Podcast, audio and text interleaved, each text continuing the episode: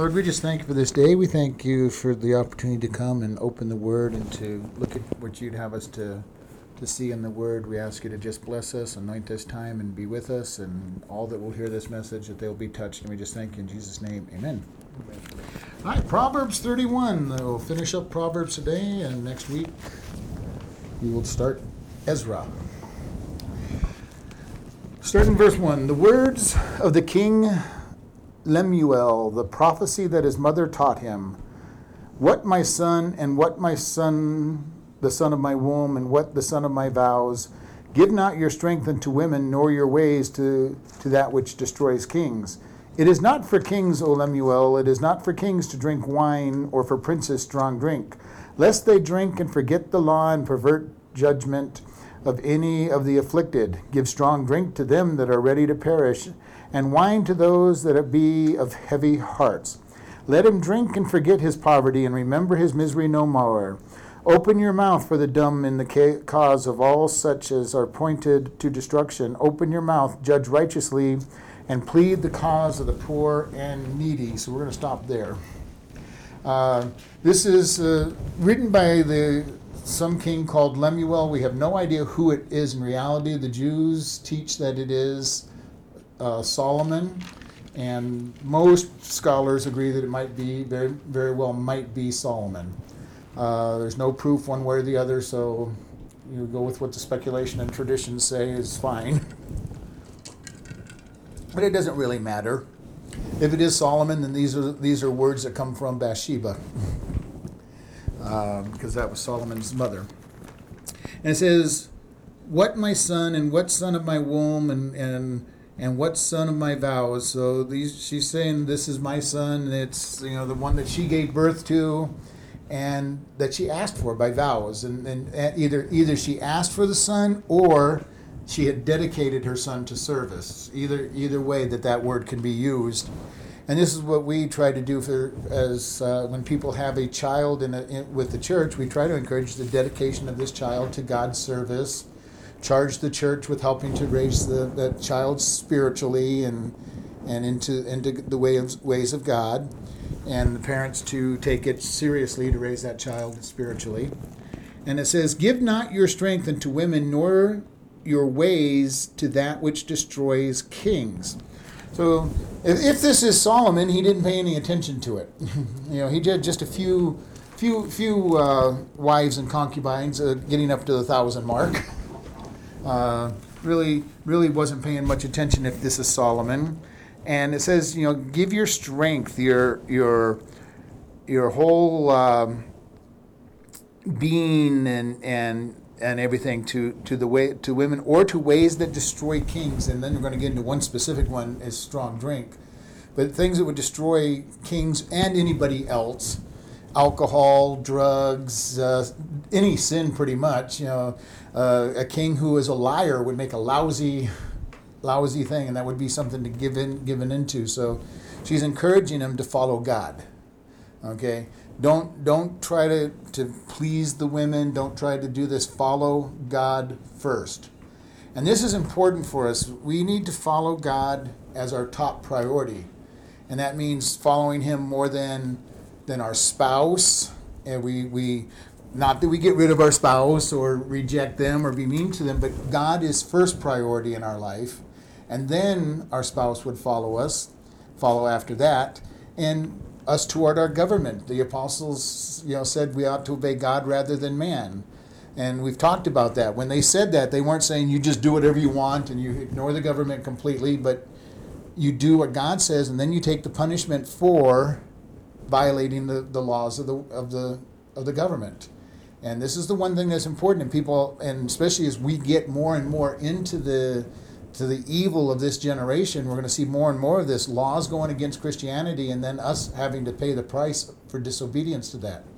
I think of the the uh, the clerk in the county clerk in uh, Kentucky who says that she's not going to issue marriage license as long as they tell her that she has to give them out to homosexuals. She won't issue any, so now she is in jail, and she says that she's not going to relent, and so people will make these choices of conscience and know that it may mean going to jail, being fined, whatever it might be, maybe even going out of business. We've got a lot of Christian Christian businesses going out of business because they're taking a stance for God and saying we're not going to do these things.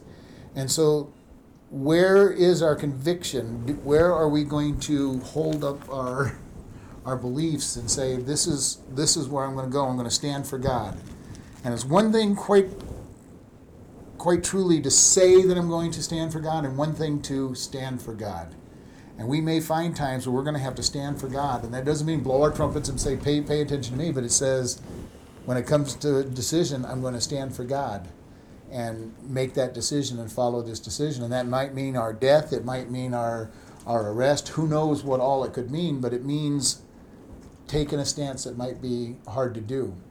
And the Bible's full of prophets who died and, and, and good people who died. Uh, the, the book Fox's Book of Martyrs is a good example of many who died for the faith, you know, just name, story after story after story of people who died for the faith.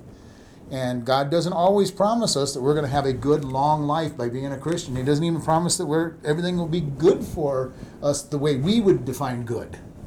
Now, He does say that all things work together for good, but that doesn't necessarily mean we would define everything as good from this side of heaven. And when we get to the other side and look back at it, and God shows us all the things that are involved in it, we'll say, oh, yeah, that was good. But we may not think it was good here. And, uh, and this is where God is saying to us you know, we're going to follow him. And then she says, It is not for kings, O Lemuel, it is not for kings to drink wine, nor princes strong drink, lest they drink and forget the law and pervert the judgment of any of the afflicted. And this is what he's saying, what she's saying, you know, hey, if you drink, you might forget or ignore is a better word, ignore the law.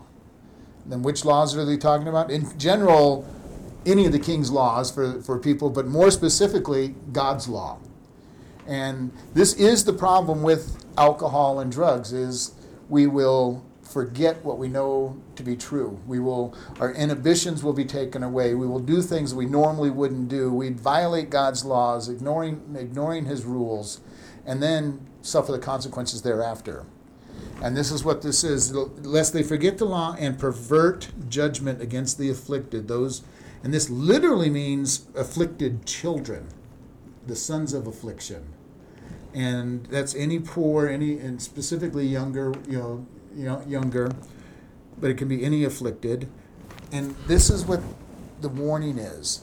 You don't want to forget yourself. You don't want to get to the place where you are out of control in doing things, especially as a ruler. Because especially as a king or a prince, because they could they could make a law, you know, sit in a, uh, you know a decree while they're drunk and and cause people a lot of problems. And this is important for leaders in general, not just kings, but leaders in general need to be able to keep their wits about them. They need to be under control. And sometimes people look at them and say, "Well, look how look how they control themselves all the time. They never they never let go." Well, that's because of who they are and what they represent, and uh, and they they will hold themselves tight. They will hold themselves in a way that says, "I cannot just be like everybody else because people look up to me. They, my, you know, I, I, I have to be careful. And it's very important on this, and this is what it's saying, you know, this is not. He says, Let them drink, uh, give strong drink to him that is ready to perish. Somebody who's going to die anyway, give them, let them drink because they're, they're, headed for, they're headed for oblivion anyway. And to unwind to those that are heavy of heart. And this heavy is bitter. You know, they're, they're, everything's bitter. They're not, they're not turning to God. They're not, they're not turning things over to God, and everything is, and, and they're saying, you know, just let them have it. You know, if they're really that bad off, let them forget for, for a short time. Let them forget, and that's what alcohol and drugs do. It, it brings people to forgetfulness for a short time. Uh, usually causes more problems than it's worth in the long run, but for a short period of time, they forget and this is what it's saying you know if they're really totally despondent and they're ready to ready to go then just let them it says let them drink and forget their poverty and remember their misery no more now that no more i don't like at the end of that because it won't be it won't be forever it'll just be for uh, unless you want to stay drunk forever you would it would be you know, it would be the not that. And then there's this encouragement to the king: open your mouth for the dumb in a cause, and all such as are appointed to destruction. And this means be the voice.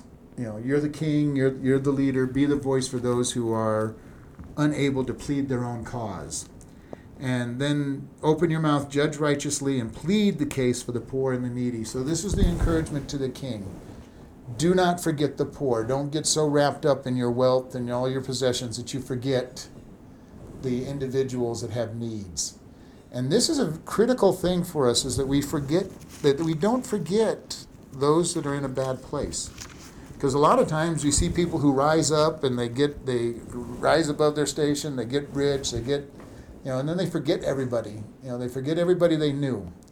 And there's a two-way street because a lot of times they were got they were out there with their hands out saying give me give me give me so it's kind of a two-way street you know but you're not to totally forget them and i like some of these uh, football players and stuff that get rich or baseball players and basketball players they get rich and then they buy their parents the, the nice house of their parents dream and stuff you know and that's that's probably a good thing you know they're not forgetting uh, and of course, everybody in the neighborhood is asking with, uh, around them with their hand out too, which can get them into trouble a lot of times. But but you know, it, we're not to forget. We're not to forget the poor, the needy. We're not to say, "Oh well, you're just stuck there. Get pull yourself up by your own bootstraps," because that's not a godly view. God is never asking us to pull ourselves up by our own boots. You know, He says, "Surrender to me, and I will lift you up."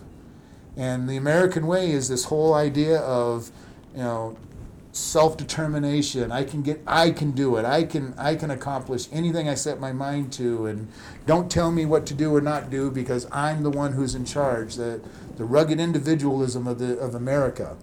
And that's not a godly viewpoint. God says surrender to me. Surrender to me and i will be the one that lifts you up. I will be the one that delivers you. So it's, it's important for us to get to that get to that point and then we get ready for this, the poem, and this is 10 through 31 is a poem in Hebrew, and each verse starts with a letter of the Jewish alphabet. And so it is a poem, so we need to take that in mind. It's not a literal, this is who you have to be, but it is a picture of the ultimate, the ultimate virtuous woman, I guess you might say. Nobody is ever going to obtain to this woman. because this woman is so high, so so great that you know, and I think that's what the first verse tells us. Who can find a virtuous woman for her price is far above rubies? Uh, if you were to find somebody this high, you wouldn't be able to attain her anyway. So, but it is a it is something to look at and see. But it is a poem, and we want to kind of look at this. So we're going to read the whole poem and then kind of go back and look at it. Verse 10 Who can find a virtuous woman, for her price is far above rubies? The heart of her husband doth safely trust in her, so that he shall have no need of spoil. She will do him good and not evil all the days of her life. She shall seek wool and flax and, and works willingly with her hands. She is like a, the merchant ship. She brings her food from afar. She rises up early uh, while it is yet night and gives meat to her household and a portion to her maidens. She considers a field and buys it. With the fruit of her hands, she plants a vineyard.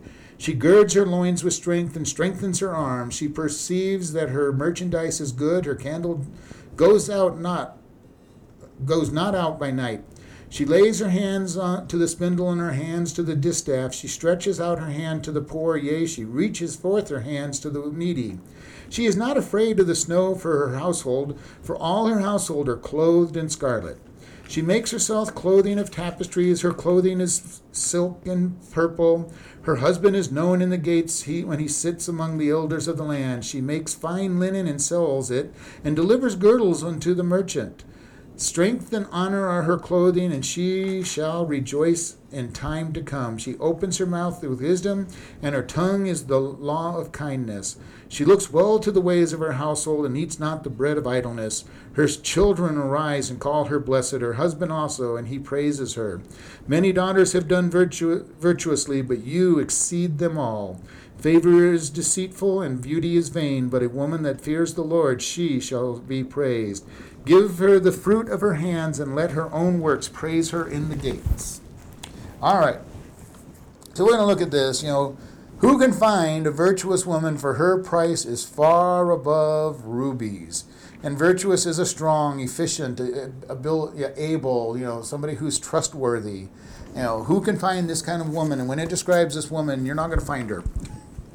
Uh, you're not going to find one that meets all these. And it says, for her price, her value is far above rubies. And this means jewels in general, uh, usually red jewels, red coral. We don't know exactly what it is, but it's saying something of great value, and she's far above it. Um, the heart of her husband does safely trust her, so that he shall have no need of spoil, which really should be no lack of gain. He has no lack of gain. But he trusts her. You know, he's not worried about what she's going to do. He can he can trust her to go out he can do into the business world. This is kind of an interesting picture of a of a woman because most of the time we think about women having no rights back in those days, and they didn't have a lot of rights. But this lady is going out and conducting business and and setting up her own business and, and trading and buying land and and probably doing it in the name of her husband without him being involved in everything. But she's out there being very industrious and bringing money into the home. And I think that when we look at this, this is not what we're to. We're, the purpose of this poem is not to say that a woman has to be all of these things, but it really indicates that the woman that to be virtuous has to be somebody we can trust. We can have, you know, that's going to be able to do what needs to be done for the family. And and the last part is what's really good about it.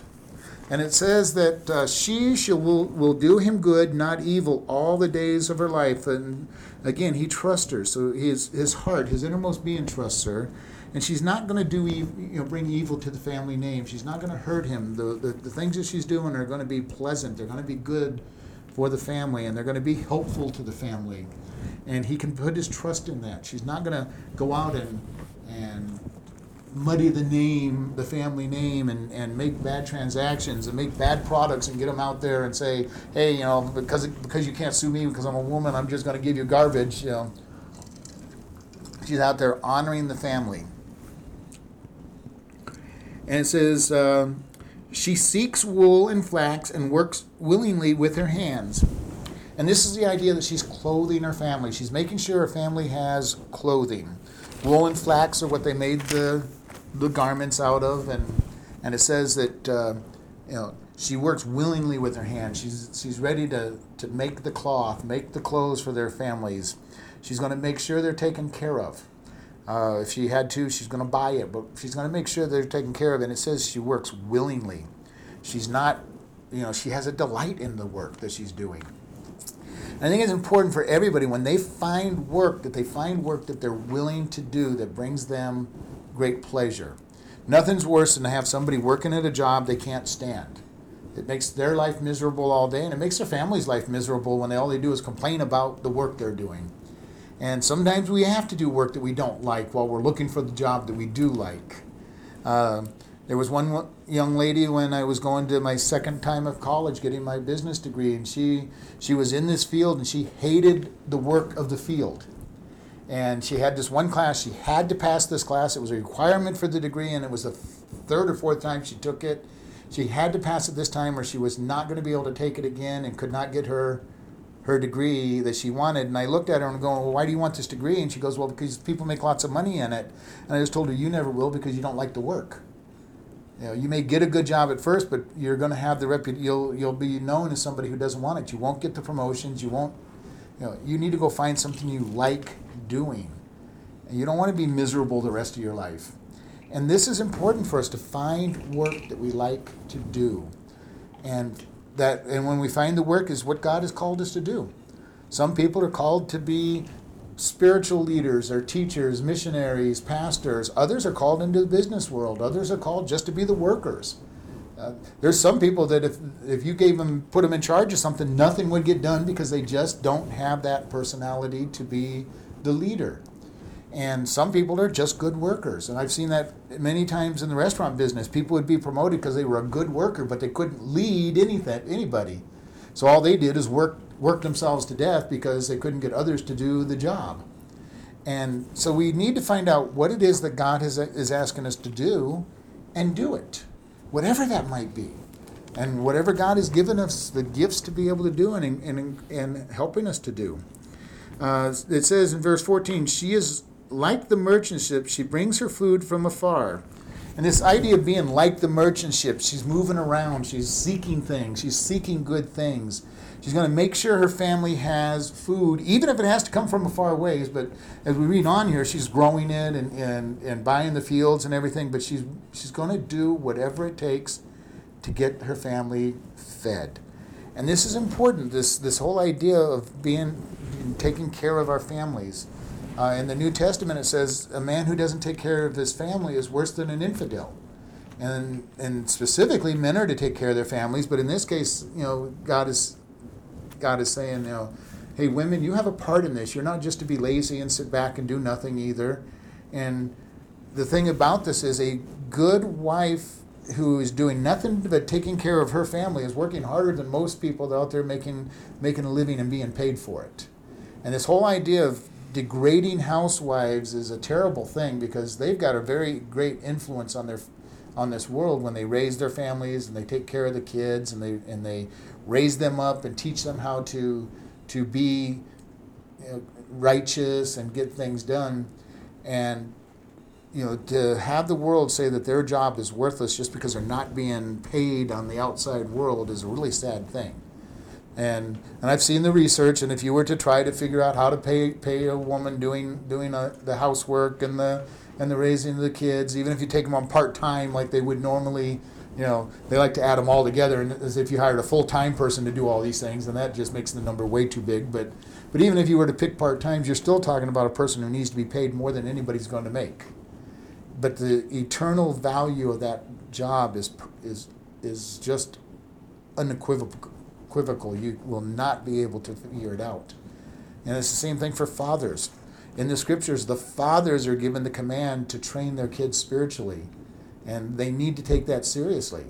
Because when they stand before God, it's not, you know, God's not going to turn to the woman, oh, woman, why did you not train this child? He's going to turn to the father and go, why didn't you make sure that your children did it? Well, I turned it over my, well, why didn't you make sure she did it? You know, it's, you know, the one thing about being an authority is you are accountable. Whether you did it or not or gave it to somebody else, you're still the one who's accountable.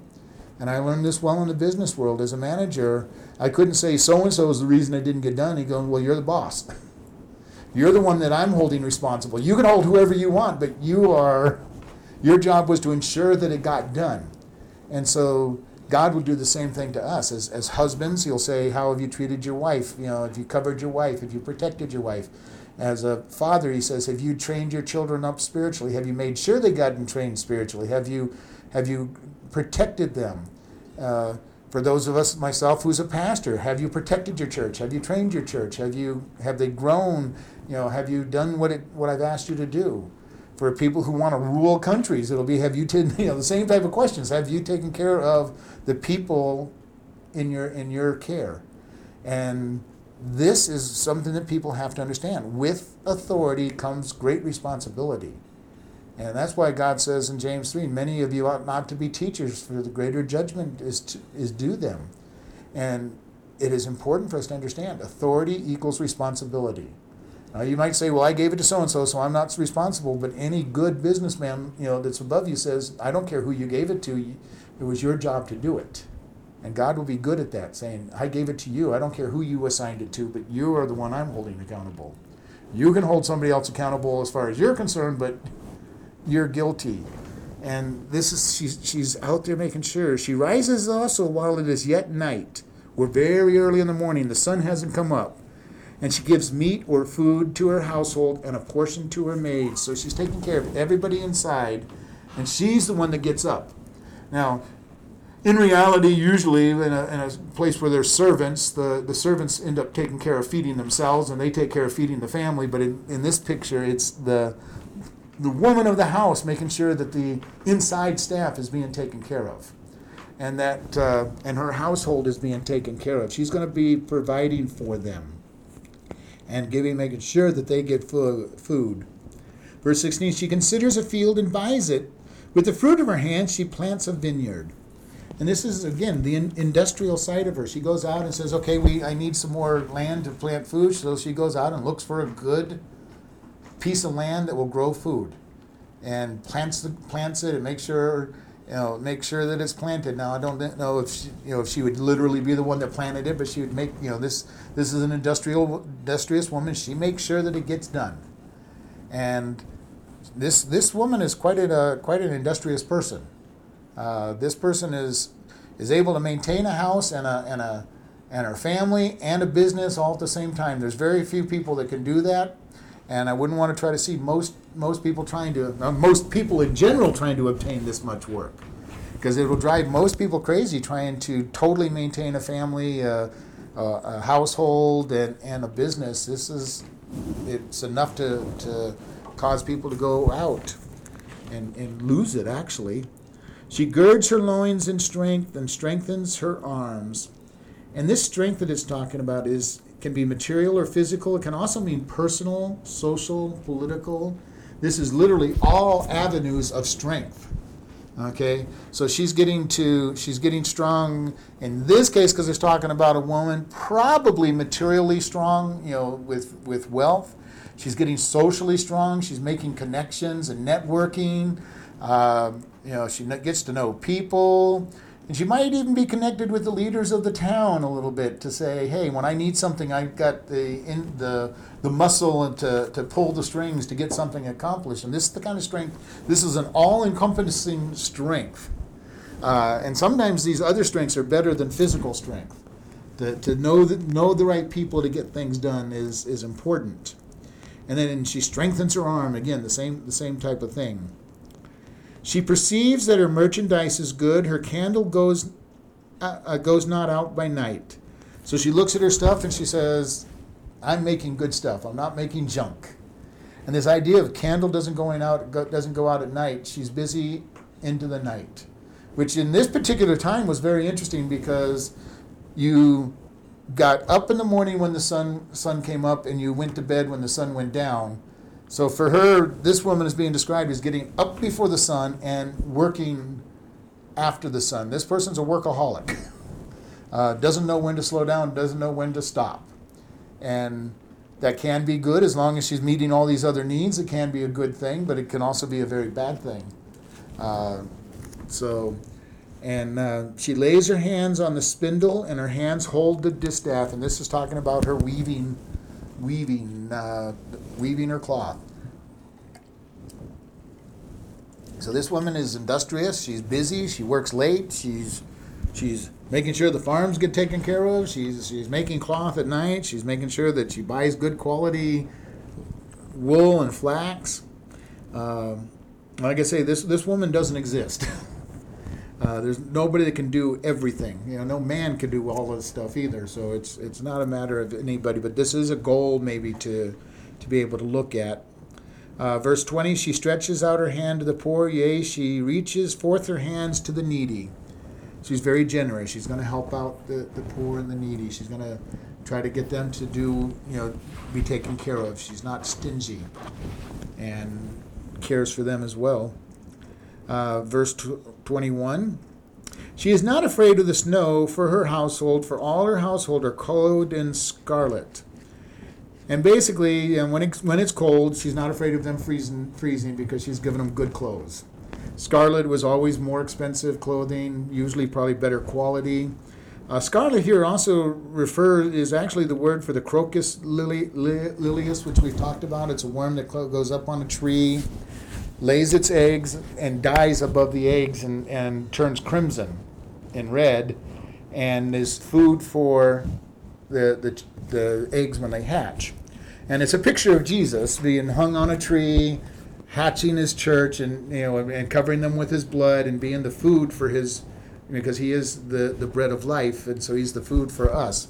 So this whole idea, when we see scarlet in the Old Testament, is that picture of that worm that re- represents Jesus Christ.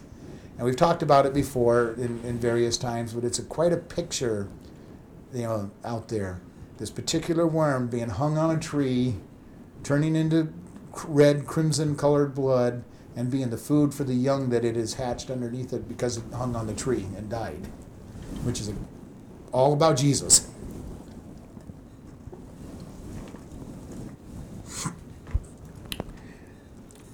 And she makes herself coverings of, of tapestry. Her clothing is of silk and purple. Silk and purple are very luxurious. They're kingly garments. Purple is the kingly color.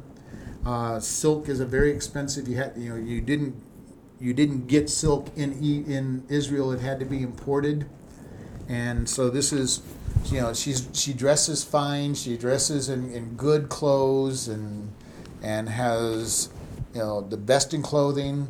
So again, this is this is not necessarily somebody that's you know out there, but this is a very specific person. It you know very this is the epitome. The this is the ideal woman, I guess you might say, but nobody's going to reach this this state. Uh, her husband is known in the gates when he sits among the elders. So her husband is freed up to to sit with the elders, the the older people, and and says he's known in there. That means he's making decisions. He's making they, they know who he is, and he's he's a valued member of them. And in those days, we've talked about how the the men would sit at the gates and they, the rulers would sit at the gate and people would come to them with problems and issues and the elders the, old, the elders would make decisions as to who was right who was wrong and they would use the wisdom of their age and so this is talking about her husband being able to sit in, as a judge of the other people because he's honored.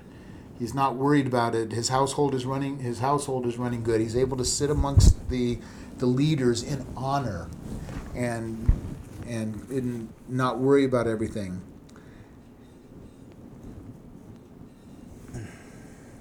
She makes fine linen and sells it and delivers girdles unto the merchants. So again, we got this idea. She's making her own linen, and that talks. We've already talked about that twice now. She goes out and buys good, good uh, wool and flax, and she weaves it, and she and it's good quality material that she's selling. When she sells something, it's it's quality. It's not garbage. And by girdles, it's talking about she's actually making clothes for the, you know, she's making the clothes and putting them out on the market. And, and people are people will buy what it is that she sells and they look forward to. Strength and honor are her clothing and she shall rejoice in time to come. And this is kind of an interesting thing. Strength and honor we talked about that. She's got herself networked and honor. She is respected are her clothing. So she's clothing herself in her reputation. And this is important for us to understand. This isn't just her that should be doing this. All people should clothe themselves in their reputation and, and know that they've got a, well, all people, let's put this way, all people do clothe themselves in their reputation, and we need to make sure it's a good reputation and not a bad reputation that we're clothing ourselves in. And we've talked about this many times the whole idea of what name represents, everything about us, the reputation and that when we name ourselves to be God's people, we have a reputation that people expect from us. They look at us saying, You are somebody who claims to represent God, are you? Do you honestly walk the way God wants you? And this is where the whole idea of what would Jesus do or WWJD is a very good statement. What would Jesus do in these situations? And if we did more of that, we would be making better decisions. Somebody is fighting, ready to fight with us. What would Jesus do? Well, he would bring peace to the situation. He would he would not fall into the trap. So we need to be very shrewd in the way we deal with that and not fall into their traps and bring love into the situation. Do we truly understand what love is for people? And this is a critical thing for us. How much do we truly understand and what do we truly believe about God? And was listening to a pastor on Tuesday who was talking about this, and he says, people treat others the way they believe God treats them. And it's quite it was quite interesting because most people will say God forgives me. But they act like God hasn't forgiven them. Most, most people that are Christians will say, I believe that God loves me, but they treat others without the love of God, which tends to indicate that they don't know the love of God. And, and the more I thought about it, the more I realized that that is a very, very true statement. We will treat others the way we believe God treats us. And that means that when you find a Christian who's very loving, they really understand that God loves them. When you meet a Christian who is very forgiving, you, they, you've met somebody who truly understands that God forgave them. And this is important for us to get to. And this goes back to the Truth Project that we did. Do you truly believe that what you believe is really real? Or do you really believe that what you believe is really real? And that is critical because so many times we say we believe something, but we don't really believe it. We say it because that's what Christians are supposed to say and do. And when God allows us to be tested, and we've covered this many times, when we go through a test, God is testing whether we really believe what we say we believe or what we think we believe. And this way, He can show us I'm going to put an un- hard to love person in your path to see do you truly believe that, you, that I love them? And He wants to stretch us, and He'll stretch us. And he'll put, the more we learn to love, the more unlovable people he'll put in our path, the hard to love people he'll put into our path to stretch us even further. You know, when it's time to forgive, he'll put us in situations to say, Will you forgive? Will you forgive this person? And sometimes that's a very hard thing to do. But when we learn to forgive, it becomes a great blessing. And God will then take us to the next one. He'll have somebody hurt, you know, do something that hurts us a little bit deeper and go, Can you forgive this person? Because he wants us to learn to forgive like he does. He wants us to learn to love like he does. He wants us to learn to have patience. And each test will be harder. And on one side, that's kind of a depressing thought that every time I pass a test, there's a harder test coming. But God is still my strength. He's the one that says, I'm going to crucify your flesh and I'm going to be the one that lives through you. And as long as I understand that He's the one living through me, the test isn't that big a deal because He's the one that, that passes the test, not me. All I have to do is surrender. And so all of it comes down to how surrendered am I to God? How surrendered am I to God? How surrendered will I let myself be to God? He wants total surrender. We'll probably never get to total surrender because if we got to total surrender, we'd be perfect and He'd just take us home. But that is what He's seeking from us total surrender to just sit back and say, God, I surrender to you. I'm not going to fight you anymore. I'm going to, I want to get it done. And then it says, And she shall rejoice in time to come. And this means laugh and play. So she understands that there's a time for laughing and playing and, and just enjoying herself, but she's going to be very industrious. Now, the problem with most workaholics are they forget that there is a time to, to laugh and play and rejoice. They just work. And they work to the point of, you know, killing themselves a lot of times because they just don't know how to, to slow down and enjoy life and saying that she knows that that's going to come. She opens her mouth with wisdom, and in her tongue is the law of kindness or the instruction of kindness. Know, she opens her mouth and she speaks wisdom. This should be all of us. All of us should be speaking wisdom. And her tongue is the law of kindness, you know, instruction and kindness. And instruction has to be kind you know, because if it's not kind, people resent it. They're probably going to resent it even if it is kind because they don't like instruction. But if it's not kind, they're really going to rebel against it. It's hard enough to give instruction when somebody knows you mean well and that you're going to be kind to them. But this says the virtuous woman has her tongue filled with kindness and, and wisdom. And one of the things that I think about this virtuous woman is it's a picture of what the church is supposed to be being God's bride, being God's God's people. So I really believe that a lot of this is who the church is supposed to be and all that it's supposed to do and caring for the poor, making sure that things are taken care of. She looks well to the ways of her household and eats not the bread of idleness. So again, she's making sure that everybody in her house is doing what they're supposed to do. Whether it's the servants, the kids, whatever it is, she's making sure people are doing what they're supposed to and she's not idle. It is so easy to be idle. Uh, our flesh wants to be idle a lot of times, and especially in our world, it's easy to be idle because we we have these little boxes in our houses that we like to vegetate in front of and just do nothing. And then then people will tell you, well, I just didn't have time to do something, and I go, you know, and you think about that, you know, because I've almost said that occasionally. Well, I didn't have time, and then I think, you know, how much how much TV did I watch? You know, I watched two hours. Well, that was two hours I could have done something in. So we want to be careful. You know, I didn't have enough time. Well, how much time did we waste? Not not not using it wisely. And very very critical. And then it comes to the end. The blessings for all of this. Her children arise up and call her blessed, and her uh, husband also, he praises her. A good wife. Her children her children will bless their mom and the husband will praise her.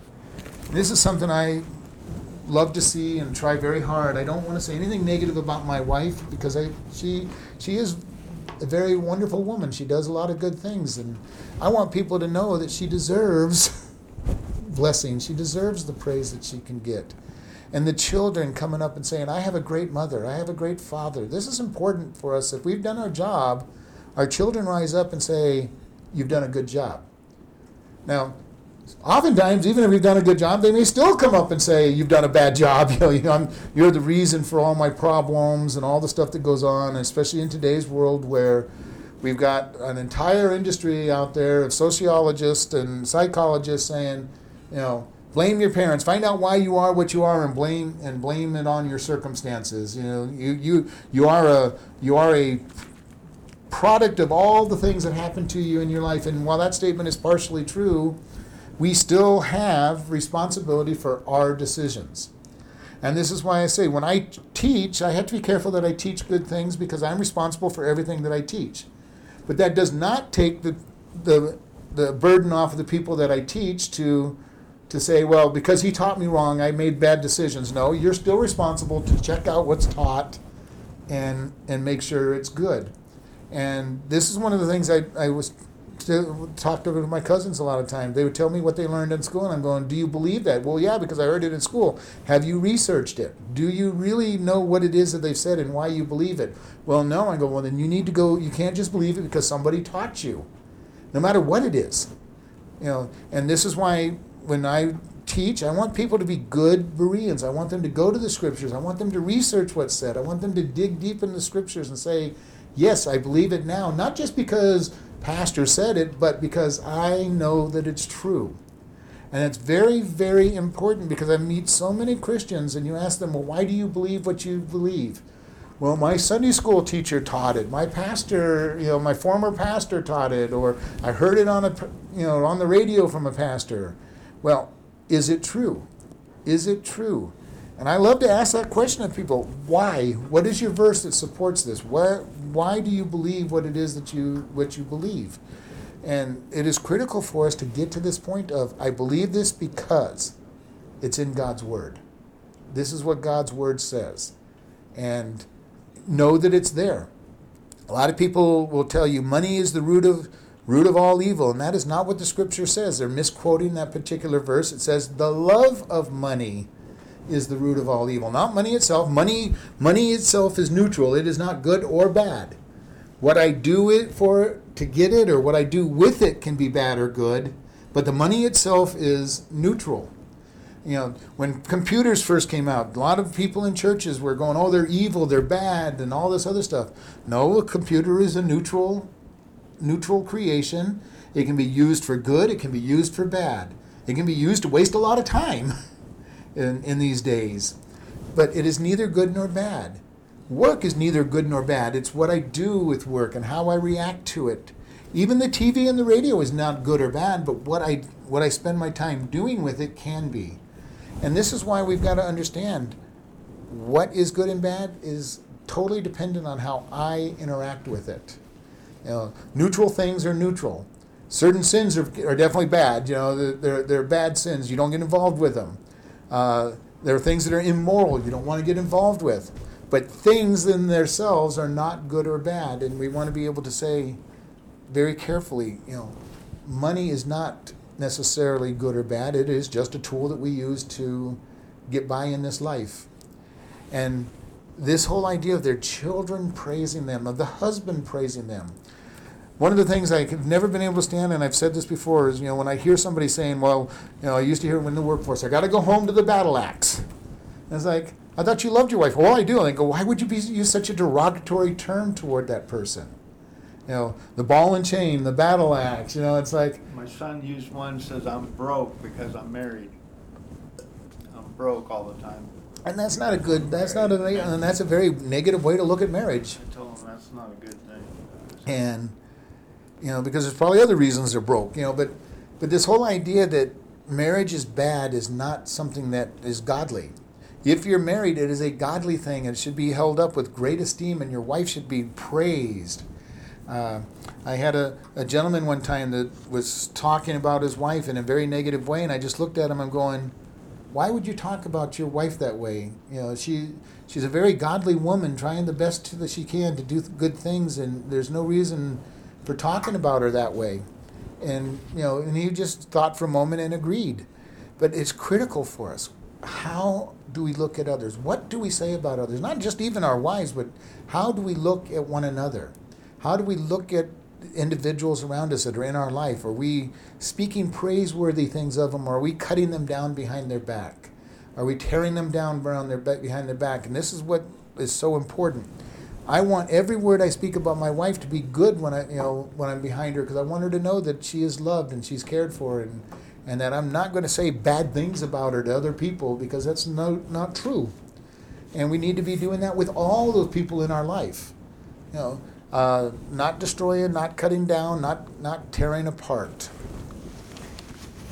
Verse 29 Many daughters have done virtuously, but you excel them all. And this is the praise that her husband gives. You know, there are many wonderful women out there, but you are better than all of them. And that should be the, if you're married to somebody, that should be your thought. You know, you know, uh, well, I just said, you know, that's not shouldn't be. I just settled for the, you know, what I could find, you know, you know, at the time, and you know, no, we should be looking at this and saying, I picked a wonderful woman, and she excels all the other women.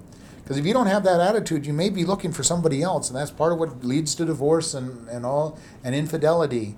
You know, we need to look and say, we've got, we've got it, we've got, we've got it made. In verse 30, favor is deceitful and beauty is vain, but a woman that fears the Lord, she shall be praised. Favor, grace, charm. You know, says those things are deceitful. And they are used to flirt, they are used to, to entrap, they are used to, you know, and they're and they're good to a degree, but they also they're not necessarily the true person. The true person is the one that you are with all the time. And usually it's not good. And it says, and beauty is vain, and it says literally it is brief. It just it ends.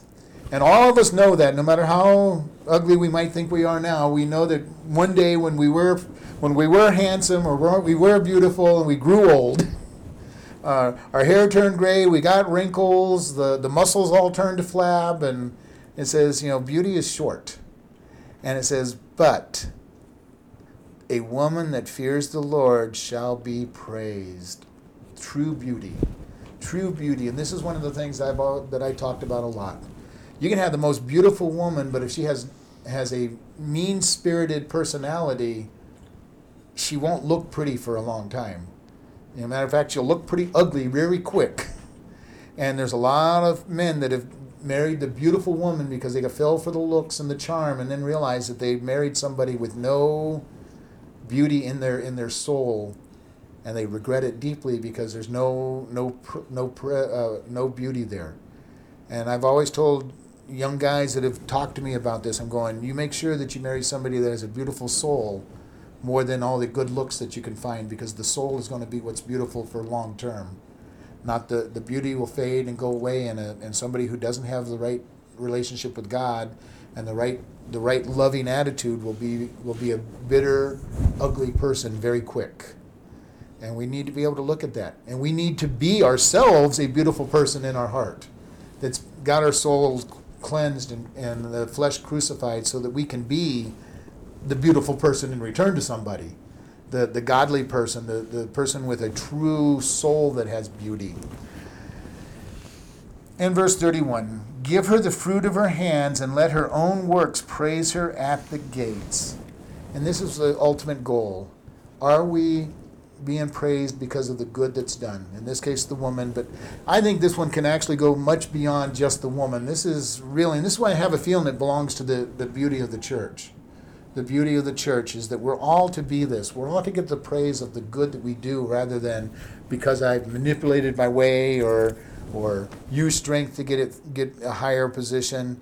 But praise here the boast the glory having people say that you're doing good things and not to give us a great big swollen head. Look at all i look at all i've done but to have people say good things we all feel good when that happens and we want people to say good things about us you know the last thing we want to have somebody say oh you know stay away from that person you know they're going to use you up and you know uh, they're they're a terrible person to be around. That's not what we want to hear. We want to hear people saying, you know, Hey, that's a really good person to be around. You want to spend time around them. They're gonna, you're gonna feel good being around them. They're gonna be able to help you. They're gonna be able to encourage you, and these kind of things we let others praise us. We're not to be praising ourselves. That nothing is worse than being around somebody who's always praising themselves. Look at me! I've done this. I've done that. I've done this, and I've done that, and you know I'm the I'm the greatest thing since sliced bread. You know, you know, look at me. And none of us want to be around that kind of a person. And too many people in the flesh want to be that person. You know, look at me, look what I am doing. And we are done. We're to close in prayer. Lord, we just thank you for this day. We thank you for the opportunity to look at what a virtuous, not just woman, but virtuous person looks like. And we want to ask you that you help us to be virtuous people, that we will lift up you in all that we do, and that we'll let you crucify our flesh and move us forward. And we just thank you. In Jesus' name, amen.